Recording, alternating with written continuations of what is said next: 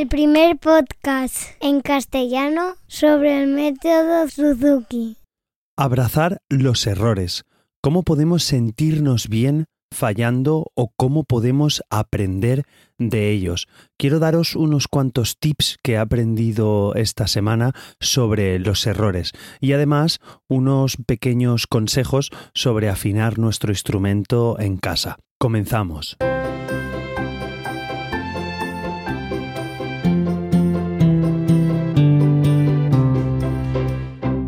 Hola a todos y bienvenidos, soy Carmelo Sena, profesor de guitarra Suzuki y papá Suzuki, y a través de este podcast me gusta compartir todo lo que sé y lo mucho que voy aprendiendo sobre el método Suzuki. Y quería hablaros sobre abrazar los errores. Hace unos días leí un pequeño artículo de Megan Titensor, que es una profesora de cello de Seattle, en Washington, y me resultó interesante las aplicaciones que le daba a los errores o la forma como interpretaba ella con sus alumnos los errores. Y como no, pues os lo traigo aquí el podcast para compartirlo con todos vosotros. Lo primero era una técnica que ella descubrió que se ve que hacen los deportistas, y es una técnica que llaman el ritual de los errores. Es como un pequeño ritual que realizan los deportistas para mantenerse enfocados, mantener la mente despejada después de cometer un error. Y se trata de una representación física que hacen para soltar los errores y dejarlos detrás para poder continuar con el partido, con el evento que estén haciendo. Algunos ejemplos eran, pues, por ejemplo, quitarse la tierra del hombro, sacudirse así el hombro, sacudirse el cabello o coger, digamos, por ejemplo, el césped y tirarlo hacia atrás. Entonces, esto a la chica le abrió la mente para que este gesto poder trasladarlo a sus alumnos.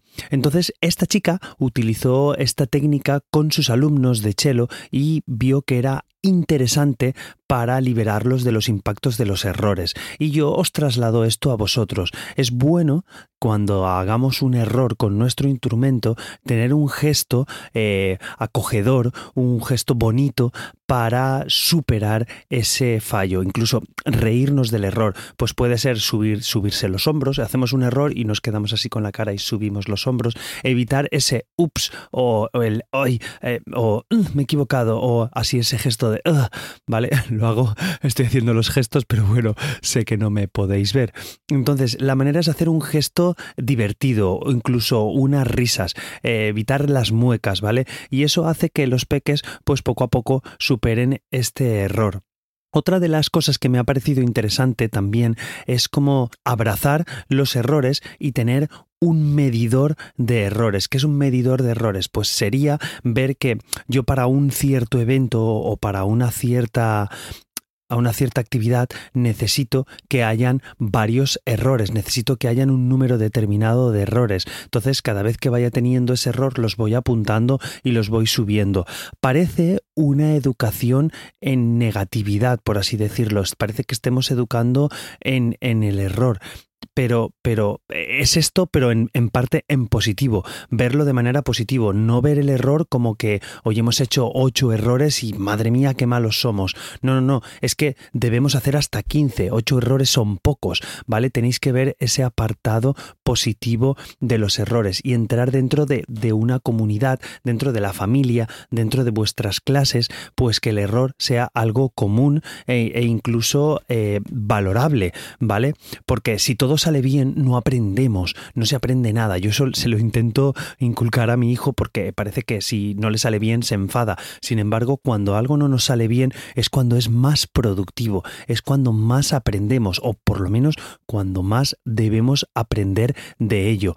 Entonces tenemos que ver que hay que tener muchos errores para mejorar. Creo que así sí que ha quedado un poquito más claro. Entonces esto lo tenemos que trasladar a una comunidad, a nuestra escuela, a nuestras clases, a nuestra familia, ¿vale? Y también en el artículo que leí, pues habla de un pequeño libro del talento que tiene 52 consejos para mejorar las habilidades, de Daniel Coyle. Es un libro en inglés, pero bueno, os lo voy a dejar en las notas del programa por si a alguien le interesa. Y en uno de los consejos dice que hay que estar dispuesto a ser estúpido o tonto, ¿vale? Porque esto significa que podemos arriesgar nuestro ego en busca de mejorar las habilidades. Podemos probar cosas, no siempre estar dentro de nuestra área de confort, sino sacar cosas realmente locas, vamos a decir, para mejorar nuestras habilidades. Y creo que es un buen consejo.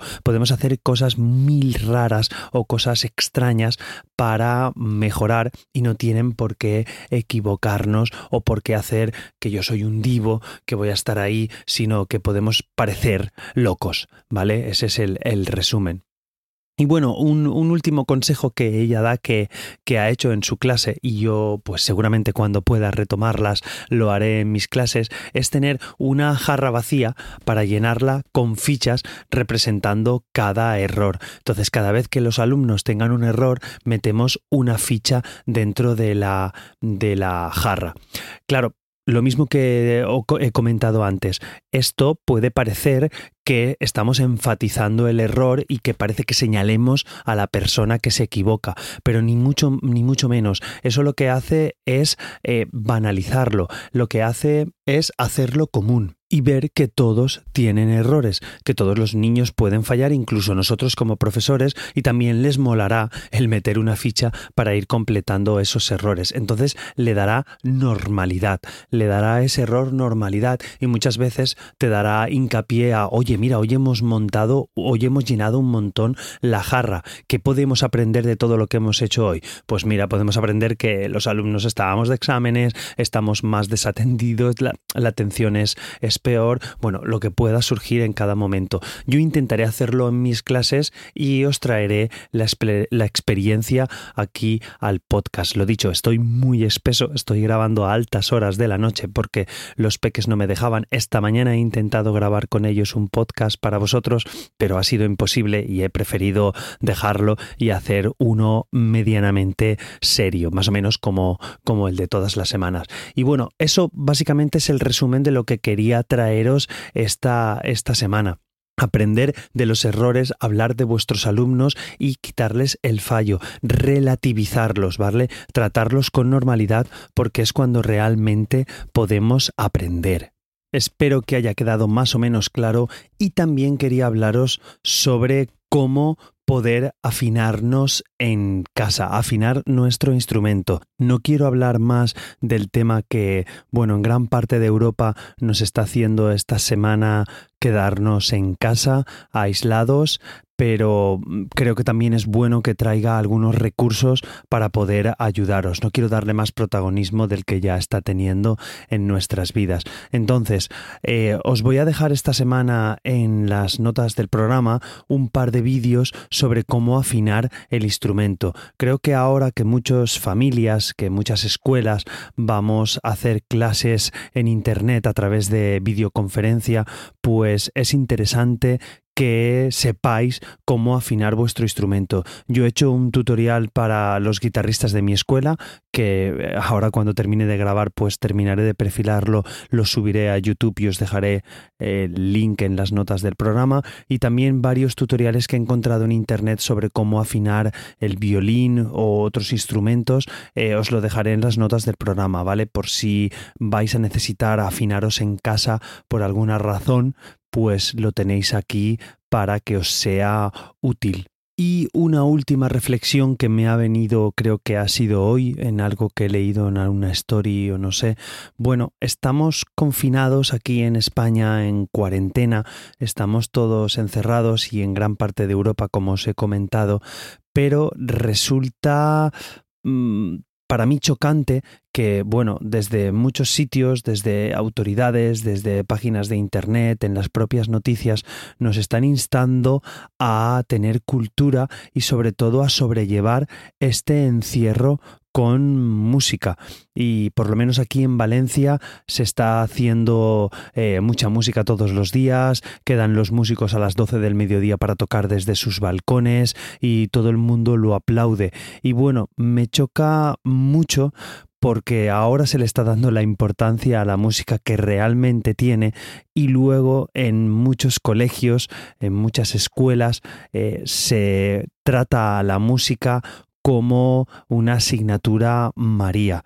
Y sin embargo, vemos ahora lo importante que puede llegar a ser emocionalmente para las personas. Para los que estamos encerrados en una casa durante un tiempo, nos recomiendan música. Ostras, pues creo que es para planteárselo el hecho de que la asignatura de música en los colegios tenga su punto de importancia y se ponga en su sitio. Yo siempre lo diré cuando me lo preguntan. Antiguamente, en los griegos había simplemente 4 asignaturas.